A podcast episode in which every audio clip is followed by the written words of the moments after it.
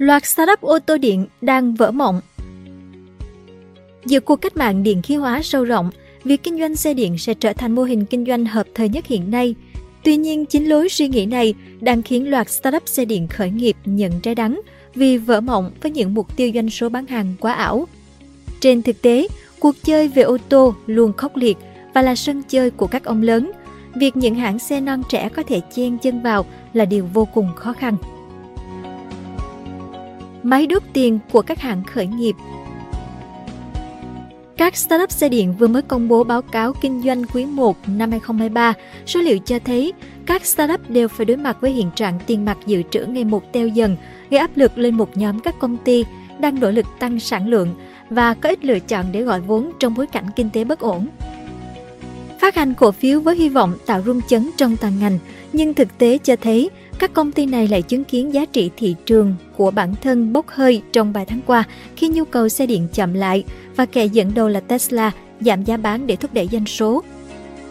Trong thông báo ngày 7 tháng 4 năm 2023 trên trang web chính thức, Tesla cho biết hãng sẽ ưu đãi giảm 5.000 đô la một xe đối với các mẫu xe hạng sang như xe sedan cỡ lớn dòng S và xe SUV cỡ lớn dòng X Đợt này Tesla giảm giá 2.000 đô la một xe đối với xe SUV cỡ nhỏ dòng Y, mẫu xe ăn khách nhất của hãng, đồng thời giảm 1.000 đô la một xe đối với ba mẫu sedan cỡ nhỏ khác.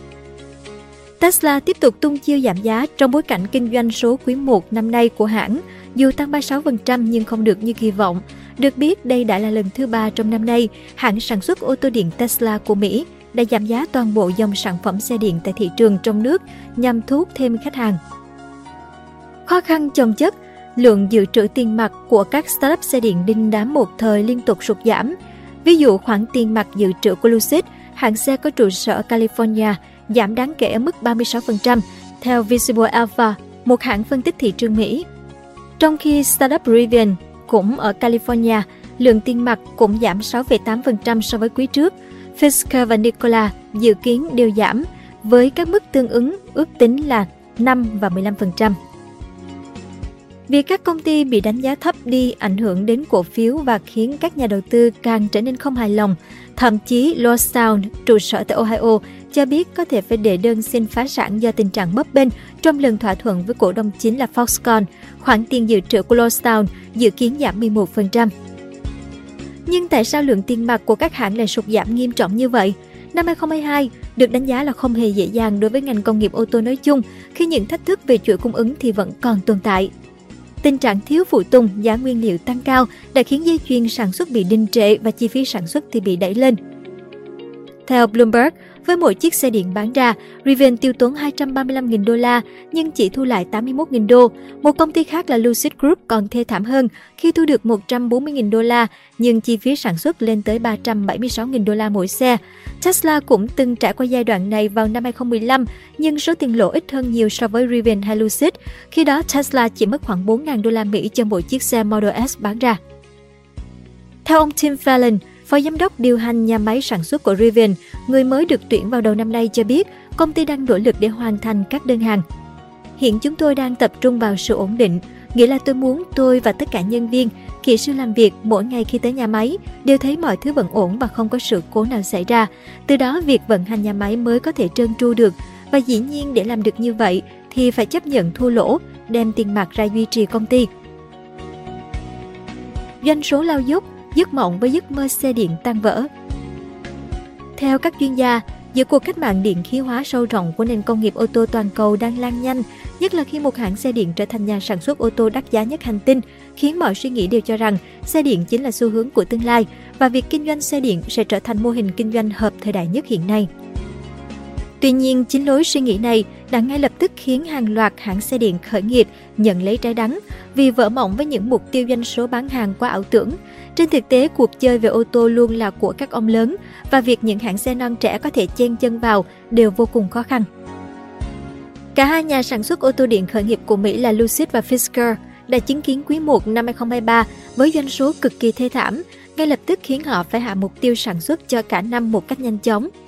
Đối với Lucid, trong 3 tháng đầu năm, hãng này sản xuất 2.314 xe mới và có 1.406 xe được giao tới cho khách hàng. Điều này có vẻ không khả quan buộc nhà sản xuất phải điều chỉnh kế hoạch cho ra lò 14.000 xe trong năm nay sang thành khoảng hơn 10.000 xe. Doanh thu quý 1 của Lucid chỉ đạt 149,4 triệu đô la, thấp hơn so với các ước tính trung bình của giới chuyên gia là khoảng 209,9 triệu đô. Lỗ ròng của hãng cũng tăng lên một cách đáng kể so với cùng kỳ năm ngoái, khi đạt mức 779,5 triệu đô la, so với một năm trước đó là 604,6 triệu đô la. Fisker được biết đến như là một đối thủ lớn của VinFast ngay trên con đường chào hàng tới thị trường Bắc Mỹ, khi cả hai cùng ra mắt sản phẩm cách nhau không lâu và đang cùng thực hiện các thủ tục niêm yết trên sàn chứng khoán.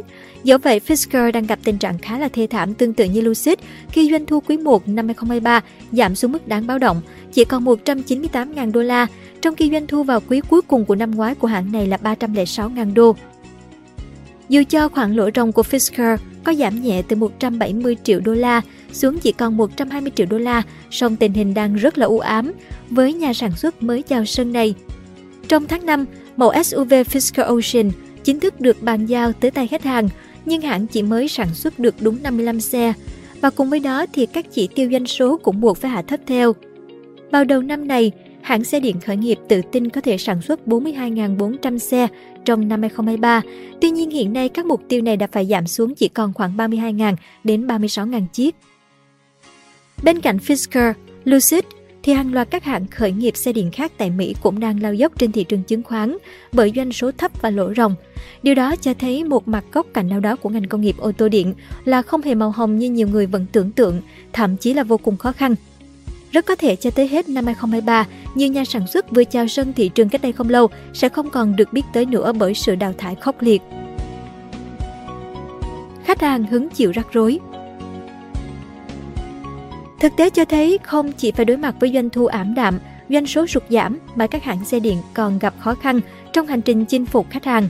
Merrill, 24 tuổi, đặt cọc mua một chiếc R1S khoảng 3 năm về trước, theo lời thúc giục của các thành viên trong gia đình, những người cũng sở hữu các dòng xe khác của hãng Rivian. Anh chàng khi đó không chắc rằng quyết định chuyển từ chiếc Ford Edge 2015 sang SUV chạy hoàn toàn bằng điện có đúng hay không, nhất là khi anh đang sống ở nơi tương đối xa trung tâm New York.